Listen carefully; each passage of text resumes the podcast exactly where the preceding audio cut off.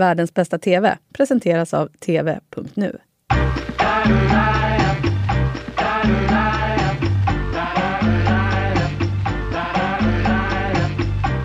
Hej och varmt välkommen till podden Världens bästa TV som presenteras av TV.nu.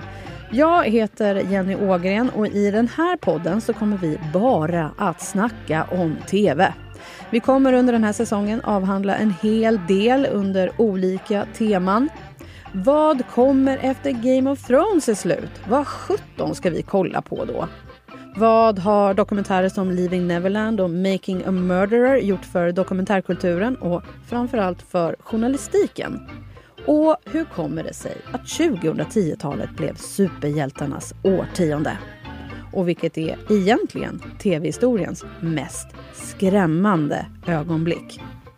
Jag kommer bjuda in gäster och snacka om det här så se redan nu till att följa oss i din poddspelare. Och i det här allra första avsnittet av Världens bästa TV så kommer vi snacka om falsk identitet till skam. Guldkornen som inte är på engelska eller svenska. Ja, norska Skam slog ner som en bomb när det började visas i Sverige hösten 2016. Plötsligt så gick väldigt många runt och snackade norska och önskade kanske att de var 17 igen. Vi fick följa ett gäng tonåringar under deras år på gymnasiet med fester, kärlek och vänskapsproblem. Och I december förra året så kom fjärde säsongen av Falsk identitet. Det är en fransk serie där vi får följa gänget på den franska underrättelsetjänsten. Och visst önskar man att man var en del i gänget kring chefen Henri Duflo och agenterna Malotru och Fenomen. Men det är inte första gången som vi blir hänförda över en tv-serie som inte är på engelska eller svenska. Danska Matador och italienska Bläckfisken gjorde tidig entré i våra svenska tv-apparater och tog många med storm. Sen har det fortsatt med både danska, italienska, tyska och norska serier med mera. Och för att snacka om det här så har jag bjudit in två av Aftonbladets verkliga experter på området. Carolina Fjällborg och Markus Larsson, välkomna hit! Tack. Tack. Om vi börjar med att blicka blickarna västerut, Norge. Och varför lyckades Skam? Varför blev den en sån succé, Carolina? Ja, alltså dels är det en sån här grej som precis rätt serie, precis rätt tidpunkt. Sånt där som liksom inte händer så ofta, men när det händer så blir det fenomen. Men sen tror jag också att det som var nyckeln någonstans är ju att det kändes trovärdigt att Julie Andem som skapade serien hade verkligen liksom gjort djupintervjuer, hon hade studerat liksom sociala medier, det var en superstor castingprocess och skådisarna fick vara med och utveckla repliker. Alltså det gjorde ju att det kändes, det kändes väldigt mycket på riktigt. Eh, det kändes ur ett ungt perspektiv. Och det gjorde ju liksom att man trodde på den. Och sen att den fångade väl hela tonårens krångliga väsen väldigt bra på ett sätt som kändes både tidlöst men även modernt. Och sen gillade jag att det inte var så mycket vuxennärvaro. Att det inte var vuxna som gick in med pekpinnar och moralkakor, för det avskyr man ju, utan det här var lite mer liksom tonåringarna som fick lösa det själva. Du hadde ikke hår på pikken i 7. klasse, så ble du mobba for det. Ja, uansett hva det er, så må du seriøst komme deg over det og begynne å oppføre deg som ett människa. Slutt å gå rundt som en jævla klisjé. Ja, det här var ju liksom en serie som också slog även hos den vuxna publiken. Och eh, vi som eh, kanske inte är födda eh, så sent utan för ganska länge sedan. Vi kände ju också liksom så här wow, tänk att få vara tonåring igen. Kände du så Marcus? Att du ville tillbaka till tonåren? Nej verkligen inte. Det, man måste vara sjuk i huvudet om man vill uppleva tonåringen en gång, en gång till. Eh, det, det är själva poängen med tonåringen när man har helt outvecklade hjärnor är ju liksom att, att allting är nytt och man tror man kan allting och eh, man får det, det är ju en terror att vara tonåring och uppleva allt för första gången. Det, det, jag vill säga med, med, med skam, eh, eh, jag håller med om allt Carolina säger om, om skam och man får aldrig glömma också den, den här varma humorn som ändå fanns bakom alla konstiga tonårstrauman som, som skildras i serien så, så var det ju ändå någon sorts någon sorts värme och nästan som en hyllning till att vara tonåring. Eh, eh, så även sådana här bittra jävlar som jag kommer ihåg att det var ju rätt kul ibland att vara en förvirrad stolle som inte hade koll på någonting. Eh, och sen tycker jag också så här, som alla bra serier så måste karaktärerna vara väldigt välutvecklade för att man ska överhuvudtaget bry sig och de här var ju exceptionellt bra castade och skrivna. Så det, det, jag är inte ett dugg förvånad att, att, att Skam blev den succé den blev. Det blev en sån hype runt omkring. Det var så mycket runt omkring. Det blev kläder där det stod drittsäck på och det var så här eh, också att man gjorde massa tester på vem man, kunde, vem man var i Skam. Jag blev ju Penetrator Chris. Det var också lite konstigt kanske. Men, mm. men, men eh, jag, jag Är det något du vill berätta om ditt nah, liv? Jag vet inte, jag blev ganska förvånad över att jag var just Penetrator Chris. Men det var ju någonting som, som slog en liksom med att just det, så där var det vara tonåring och att det blev så stort. Och sen har det ju också vuxit utanför Norge. Den har ju sålts vidare till så många andra länder. Carolina, vad säger du om de som har, har du sett någonting av de som har blivit utomlands? Nej, det har jag faktiskt inte, för det känns så otroligt ointressant att kolla på. Alltså man kan ju inte uppfinna hjulet, samma hjul flera gånger. Eh, och sen har jag också känt att, ja men, ibland finns det ju en poäng med att göra lokala remakes av saker. Jag är inte så säker på att det riktigt fanns det i fallet Skam. Jag tror succén i Skam ligger mycket i språket. Att det är just tonåringar som pratar på, på norska. Eh, det kanske man bara tycker som svensk men jag tror inte den, det, ger ju, det, det, det är ju det som ger eh, serien en unik identitet och den kommer inte gå att kopiera till, till, till, till andra länder med samma framgång. Jag kan omöjligt tro det. Men vi gick ju och snackade norska här hela Ja men vi, Hela det, tiden. Det, var helt patetiskt. Ja. Snart 40-åriga människor som satt och skrek drittsäck på redaktionen. Liksom, då vet man att det ändå liksom, en serie har nått ut utanför sin egen bubbla. Mm.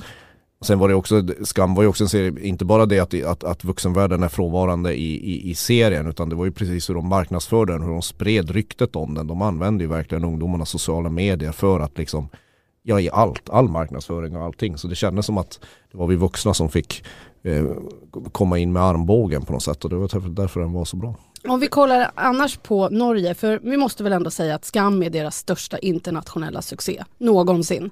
Hur ser det annars ut på den norska tv-seriefronten, Carolina? Ja, men alltså de, det är klart att Norge har inte Danmarks status. Men jag tycker att Norge är ganska underskattat. Jag tycker de har gjort ganska mycket intressant de senaste åren och de törs liksom lite grann prova olika genrer. Jag har ju sett Dag, den här dramakomedin som var den var ju riktigt bra. Lillehammer var väl, hade väl också sina stunder. Nu finns det en norsk serie på SVT Play som heter Kilegatan som är, den är ju superspeciell. Alltså den är verkligen så att man ser flera avsnitt och känner, jag vet fortfarande inte riktigt vad jag kollar på. Men ändå att den har någonting. Och Frikänd var ju ett jättebra kriminaldrama. Så att jag tycker att, eh, jag tycker Norge ändå har varit på gång en stund. Vad säger du Marcus? Jag håller fullständigt med att Norge är underskattat. Eh, jag har inte lika bra koll på norsk tv men, men norsk filmindustri är ju verkligen så här, eh, eh i, i, i radarskugga jämfört med kanske svensk och dansk och till och med finsk filmindustri. Men det är samma sak där, de är ju, nor, nor, norrmännen är ju liksom, och norrkvinnorna är ju, är, ju, är ju lite mer excentriska och vågade än vad, vad, vad svenskar är även där. Jag menar det finns en film som heter Trolljägaren som jag tror bara skulle kunna göras i Norge. Har ni sett Trolljägaren? Nej. Det handlar precis om det här om, om en man som jagar riktiga troll i norska fjällen. Det är, det är och, med lite kackiga specialeffekter men den är, den är ver, verkligen, verkligen bra. Så men som sagt, de har ju inte... Norge kan inte bara åka skidor. Nej, de kan göra lite tv också. De men de har ju inte också. lyckats lika bra som Danmark, eh, som i årtionden försett oss med välgjorda dramer, krimserier. En av de första danska serierna som jag kollade på och älskade det var Mordkommissionen.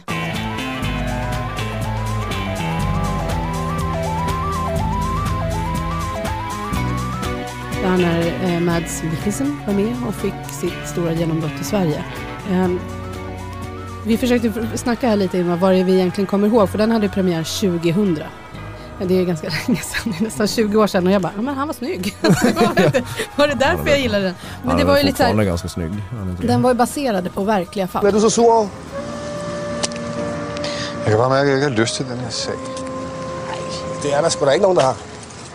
Du har bara lärt något av amerikanerna, inte? Ska du så spørge mig, hvad jeg mener? Hvad mener du? Jamen, jeg mener, at derovre, der er man begyndt at bruge øh, advokater til øh, videnskabelige forsøgsted for rotter. Og ved du hvorfor? Men eh, sen har ju de också, Danmark också gett oss eh, serier som Brottet och Borgen, Livvakterna, Follow the Money, Dikte, Matador och så vidare. och så vidare. Varför, Marcus, lyckas Danmark? Alltså det, det finns personer som kan svara mycket bättre än, på det här än jag. Men jag, när, när jag har pratat med folk som, som, i, som är i branschen, som jobbar med branschen, så, så brukar i alla fall manusförfattarna eh, beskriva danska succén genom att där är just manusförfattarna högre aktade än vad de är i Sverige. De är, de är bättre betalda och man lyfter fram dem mer. Att man utgår mer från ett originellt manus än att, än att utgå från en, en, en, en idé eller vilka skådisar man ska ha på affischerna. Eh, lite hårdraget, men det kan, det kan vara en förklaring. Mm. Carolina, kan du se en dansk serie utan text? Jag kan, eh, jag kan men det kräver en otrolig koncentration.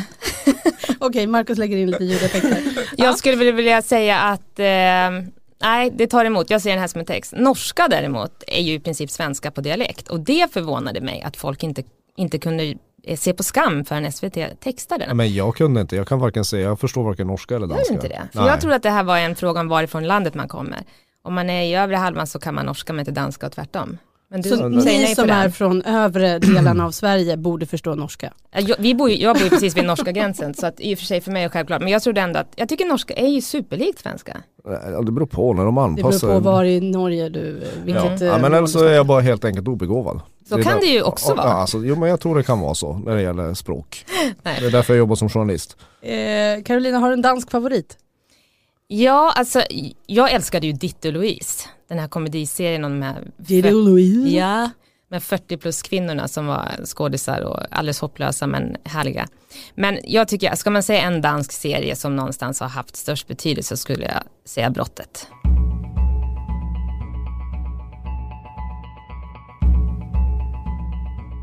Den har ju liksom i princip liksom blivit hyllad som serien som fick britterna att börja läsa undertexter och lans- liksom fick hela, ja men faktiskt.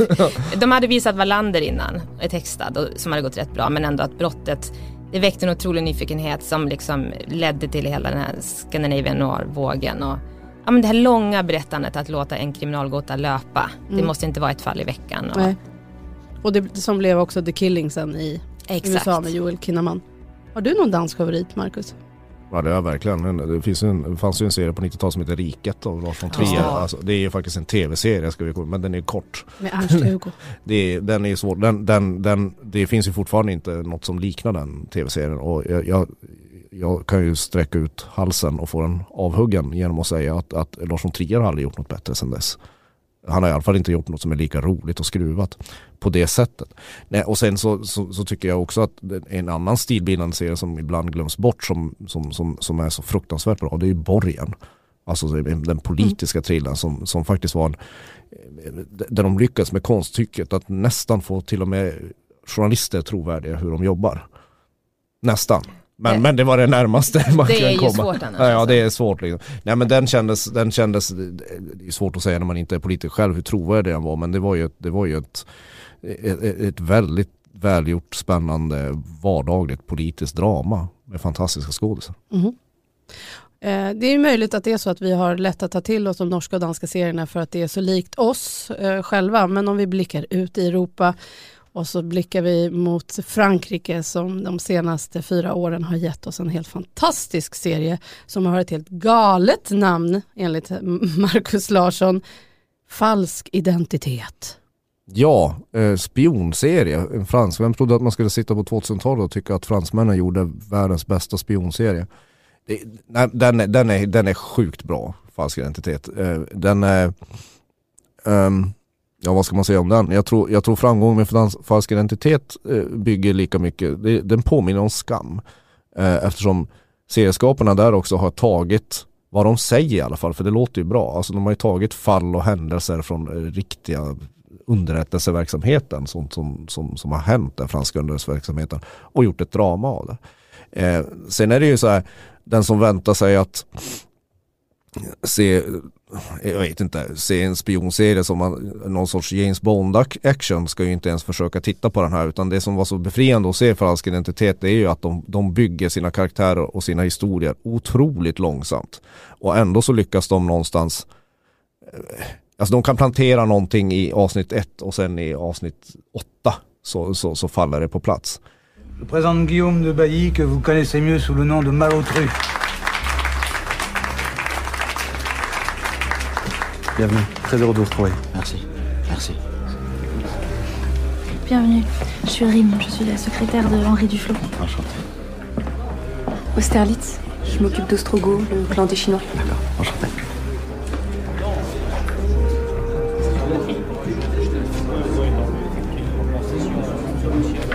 Ça fait plaisir de vous revoir, Malotru. Bonjour, Jean-François. Ça va? Bienvenue au bureau des légendes. Merci beaucoup. Ehm, och sen hur, hur, hur mänskliga de gör de här spionerna. Alltså det är ju verkligen Spioner är ju ofta så här övermänskliga, i alla fall någon. Och det finns ju, huvudpersonen är väl kanske väldigt vass på att bedra folk. Men, men, men, men det känns väldigt mänskligt och, och sen, och sen bygger miss, folk, det bygger på att de sitter lite grann och har ingen aning och gör massa misstag. Alltså by, seriens drama bygger egentligen på väldigt mänskliga misstag, att de misslyckas med sina spionverksamhet. Det går mest åt helvete faktiskt och det är fantastiskt att följa. Ja, och man vill ju prata franska för att jag hade inte, eller jag, hade, jag visste att den fanns, men efter att jag hade läst, för du skrev en krönika om det här i, i Aftonbladet i typ december någonstans. Mm.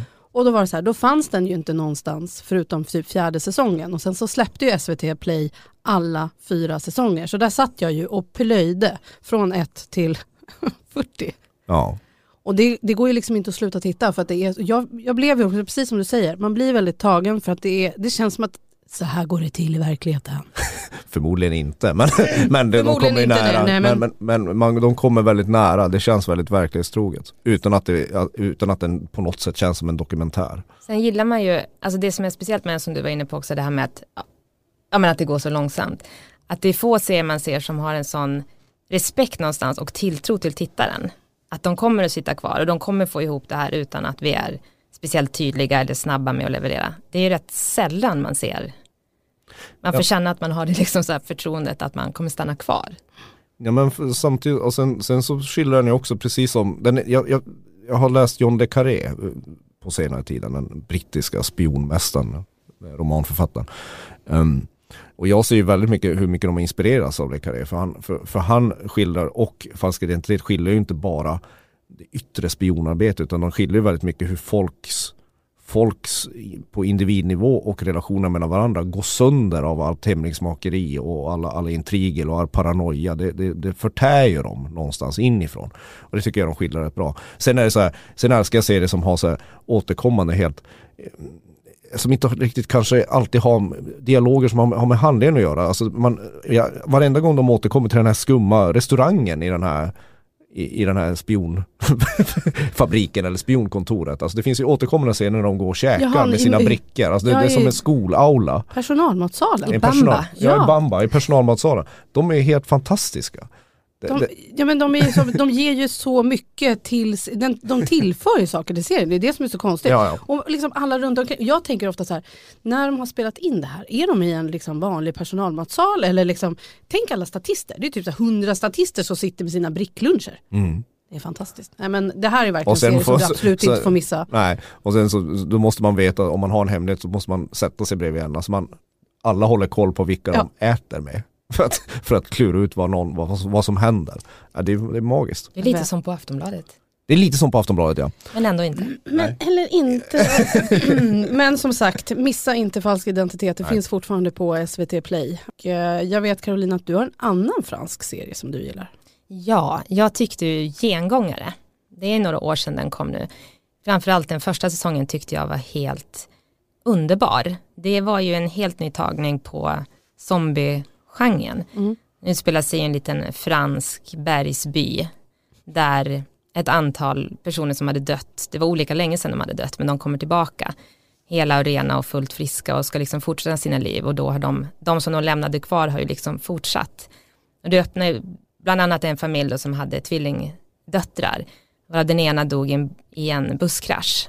Sen när hon kommer tillbaks hem som om ingenting har hänt öppna kylen och sen då när hennes äldre syster, hon som blev kvar, får se tvillingen några år yngre, är ju liksom, alltså det är som gåshud, den scenen var så, är, den är så sorglig på något vis, hela den där serien.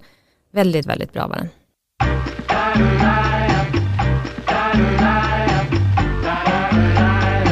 Världens bästa TV presenteras av TV.nu. Och TV.nu är ju din guide i streamingdjungeln.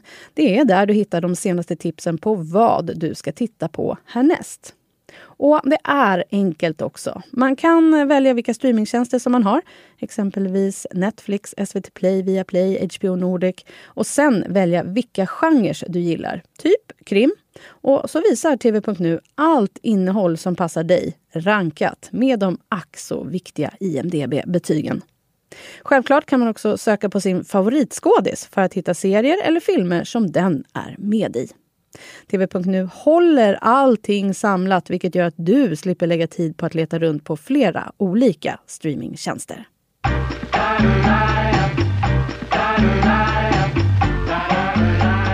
Sen Carolina så har ju ganska nyligen Tyskland släppt Das Boot som du gav 4 plus. Varför Yes. gav du den 4 plus? Men jag tyckte att det var en, alltså för såklart väldigt välgjord krigsserie, men den kändes också lite annorlunda.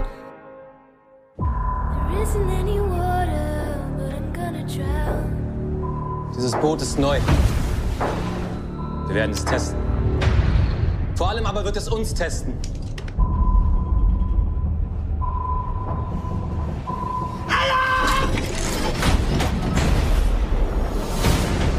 Was ist mit den Menschen, die ihr Leben verlieren? Unschuldige. Das Einzige, was wir haben, ist das Recht, uns zu wehren. Ich bin für Vergeltung und alle Härte. Det är ju en, liksom en sorts andlig fortsättning på den klassiska Das Boot. Men här är det ju liksom, ja det är såklart ett spår då som utspelar sig i en ubåt med den här klaustrofobiska spänningen. Men man får även följa eh, en handling till land. Men det är främst två grejer som sticker ut tycker jag. Det är dels att man har lyckats skriva kvinnoroller som har något vettigt att göra utan att det känns som någon sorts historieförfalskning eller att man har kvoterat in. Utan de har liksom fått vettiga grejer att, eh, ja men motståndsrörelsen och så här dubbelspel och sånt som, som faktiskt fanns på riktigt. Det var ju inte bara män som hade någon sorts agenda i krigstid liksom.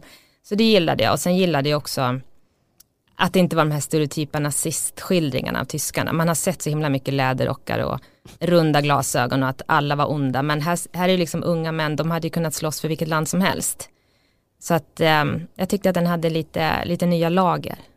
Mm, och den, den finns ute på SVT Play nu. Marcus, har du lagt till den på din lista?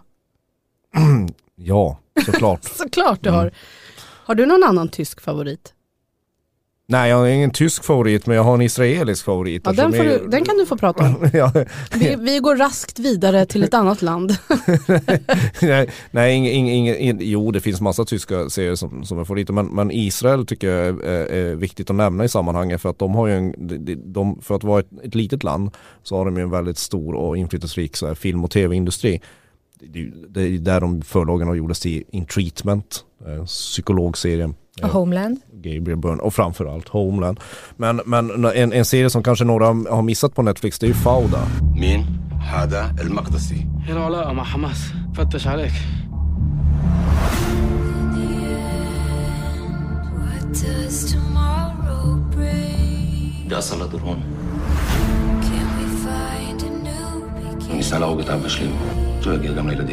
som, som, som handlar om, om, om Eh, katt och råttalek mellan israelisk underrättelsetjänst och pal palestinska terroristorganisationer.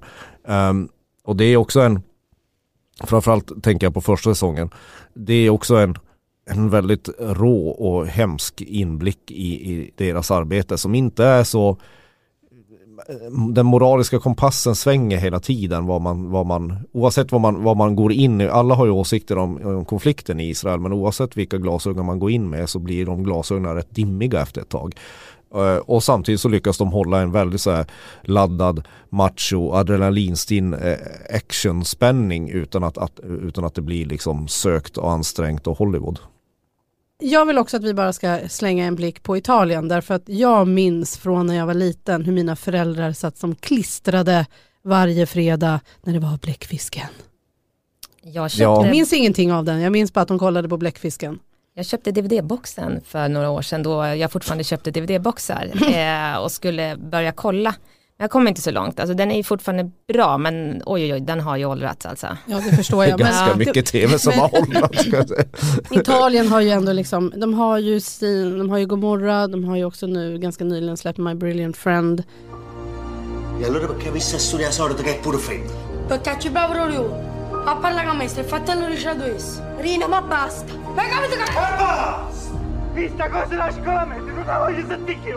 Du har sett My Brilliant Friend, eller hur Marcus? Ja, jag, jag har sett den och jag tycker nästan, alltså den bygger på Elena Ferrantes Mm. eh, fyra böcker, eller det är första boken den bygger på. Jag tycker den passar jätte, jättebra som tv-serie. Man, eh, My Brilliant Friend var man, eller min fantastiska väninna, eller vad fan den nu heter på svenska. Eh, den, det var ju många oroliga, hur, hur ska de kunna göra film och tv av den här? Liksom. Men jag tycker de, den, den funkar, jag var jätteimponerad av den. Eh, jag var nästan mer imponerad av, av, av tv-serien än- jag var om boken. Eh, just första i alla fall. Sen får vi se hur de tar det vidare. Alltså det, det, det är sällan man har sett i, i tv-serier, även bok, boksammanhang, men i, i tv-sammanhang, eh, det, det patriarkala samhället skildrat så oerhört skoningslöst utan med små medel. Alltså det är samma sak där, man, man får blicken av de unga, unga, unga flickorna, när de, eller unga tonåringarna. Och det, det, det, det, det är en av de mest lågmälda och brutala serier man har sett utan att den nödvändigtvis behöver vara så våldsam. Det är fantastiskt bra. Spännande. Men sen har du som sagt Gomorra, det är liksom så här maffia, det är väldigt Suburra. mycket, Suburra, det är väldigt mycket maffiakultur. Är det någonting som vi kommer, tror du vi får se mer utav från Italien? Eller är det liksom det, det, det är de gör? ganska självklart egentligen att jag tänker Italien som har eh, liksom, ja, men har så mycket berättande kring maffian, det är väldigt, väldigt tacksamt ämne såklart. Att de liksom öser lite grann ur den kistan, ska säga. Det är samma sak som att ja, men, eh, i Tyskland så är det mycket serier om krig eller om kalla kriget och sådär. Jag tror att det liksom faller sig naturligt. Att också det kanske är det folk utanför Italien förknippar med Italien och vill se. Sen är ju också, ja men Italien har ju en så otroligt någonstans stark karaktär som land. Alltså en väldigt rik filmtradition och någonstans, det är också det när man ser My Brilliant Friend att ja men atmosfären och känslan blir så himla stark, det blir så himla italienskt. Och det, det funkar ju väldigt bra. Sen tror jag maffiafilmer de kommer få, de har ju fått konkurrens på senare år eh, av, av, av ett annat land, alltså Mexiko. Och eh, drogkartellerna i Mexiko, det, det är ju samma problem där, om inte, om inte värre. Eh, så, så, så jag vet inte. Jag skulle vilja se en serie som, som, som sammanför Gudfadern och, och Narcos Ja, eftersom, eftersom eh, knarkhandeln ju fortfarande styrs till stor del från, från de gamla familjerna i, i, i Italien. Mm. Men jag tror att just, just, just den genren har ju luckrats upp lite med, med, med väldigt bra liksom, eh, serier om den mexikanska, inte maffian men det är något annat. Det är Och Colombia. ja. Ja, just det. Colombia. Mm. Ja, Narcos skulle vi egentligen kunna prata i, om, om det här avsnittet, men de pratar lite för mycket engelska i där. Vi kom lite från ämnet Ja. Men om, vi- om vi bara tittar så här, för, för några år sedan så fanns det inga streamingtjänster, nu finns det streamingtjänster till höger och vänster. Har de också gjort så att det blir mycket mer tillgängligt för oss att se de här internationella serierna? Ja, det Som- har de ju absolut gjort. Och de satsar ju väldigt mycket på lokalt. Alltså det är någonstans någonting som alla vinner på. Att det kommer att bli mycket lättare. Världen blir mindre liksom. Man får se mycket mer från andra länder än engelskspråkiga. Ja men de, Netflix har ju fattat det där med identifikation och, och, styrkan i det lokala. Det, det har ju varit deras marknadsstrategi från början. Eh, att, att, att göra. Ska de bli stora över hela världen så måste de ha originalserier som utspelar sig i de, i de, i de, i de världsdelar som, som de ska etablera sig i. Så vi kommer ju få se mycket, alltså, om, man, om man går in på Netflix så får man ju ett kartotek av grejer som man inte har någon aning om. Eh, Det finns eh, koreanska serier och, det, finns, det kommer finnas en, en mängd kinesiska Och originalserier indiska. Mm. och indiska. Ja, nu har vi ju hållit oss till Europas världsdel här. Mm. Eh, och för att annars så blir ämnet alldeles för stort. Men har man tips så får man ju gärna höra av sig till oss och berätta vilka serier vi från andra världsdelar inte ska missa. Carolina och Marcus, vi ska ju också ge våra lyssnare tips om vad man tittar på just nu och vad man ser mest fram emot den kommande tiden. Så Carolina, vill du börja? Ja, alltså jag har ju eh, precis då sett klart eh, Störst av allt, Netflix första svenska serie. Mm. Maja Norberg. Och de har informerat mig om att du är misstänkt för mord. Vad hände egentligen i klassrummet? Och den tycker jag verkligen att folk ska se. Jag tyckte att den var riktigt bra. Mm. Jag kollar på en, en, en, som har, en serie som har gått i några säsonger och det är ju, det är ju Pamela Adlons Better Things på HBO. Alltså om, om, om, om den här skåde, kämpande ensamstående mamman, mamman och eh, som, som fortsätter trots att den eh, var ju skapad samman med Louise Kay. Uh, han, han, är, han är bara med med sitt namn, eller han är ju alltid mm. bara med sitt namn, men namnet är kvar i vinjetten. Men det är, det, det, är en, det är också en sån där nästan banbrytande skildring av, av en ensamstående mamma i, i underhållningsbranschen. Mm. Man har liksom inte sett något liknande. Sen som vill jag slå ett slag för en till som, som, som går på Amazon och det är The Fabulous Mrs Maisel.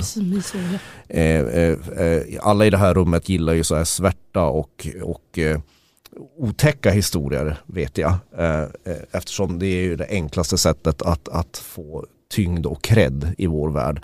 Men jag tycker Fabulous Miss Maisel gör en, en, en, är en fantastisk serie om, om, om allvarliga ämnen. Men den har samma lätthet som liksom tidiga Woody Allen-filmer.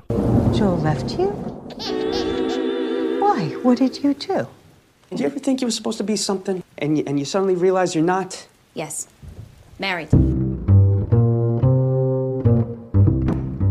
I was a great wife. I was fun. I, I can't believe I'm losing him to Penny Pan. That's her name. Penny Pan. I'm sorry, but look at me. Who wouldn't want to come home to this every night? Det, det, det är en väldigt bra blandning av humor och allvar. Mm. Jag kollar just nu på The Good Fight. Den är inne på sin tredje säsong nu. Det är motståndet mot Trump och det är liksom fantastiskt skådespeleri. Så att det, den är verkligen gripande. Jag älskar den. Vad bra. Ja, eller hur? men Karo, vad ser du mest fram emot nu då? Ja, men som det är, det är ju faktiskt en film, men den får kvala in som tv eftersom det är Deadwood, filmen Aha. som har premiär på HBO Nordic eh, nu i vår, den första juni. Eh, Deadwood är den här fantastiska västernserien som HBO gjorde i mitten av 00-talet. Just det. Som lades ner för snabbt och för abrupt och som har väntat och så snackats om filmer och nu kommer den och typ i princip alla är ju med. Så kul! Mm. Det tror jag kommer bli grymt. Ja, helt fantastiskt. Vågar man fråga dig Marcus, som även sitter med i podden Tronspelet, som handlar om Game of Thrones, vilken serie du ser mest fram emot? Det är faktiskt eh, eh, en serie som heter Game of Thrones. Är det? Ja, det är Vad är det för någon? Jag vet inte. alltså jag sa inte ens den, jag tänkte att det ser vi alla fram emot. Ja. Ja, ja, men det är en, den världens största tv-serie. Det ska bli spännande att se hur, om de ens lyckas knyta ihop säcken som det så vackert brukar brukar heta. Mm. Annars så är det återigen, jag, jag ser fram emot då, nya säsongen av Bosch. Bosch ja, mm. just det. Den amerikanska ja. thriller. Mm, jag, älskar ju, jag älskar ju allting som kommer från Storbritannien så att jag väntar ju med spänning på här nu när Line of Duty ska komma på. Jag tror inte du är ensam om det heller. Nej, inte det nej. Nej, nej okej, nej. Mm, men Line of Duty, kom till svensk streaming N nu säger jag bara. ja, ja. Carolina och Marcus, tack för idag. Tack så mycket. Tack så mycket. Ja, det här var allt för det här avsnittet av världens bästa TV. Jag heter Jenny Ågren och vill du höra mer från oss, se till att följa oss i din poddspelare så hörs vi igen. Hej då!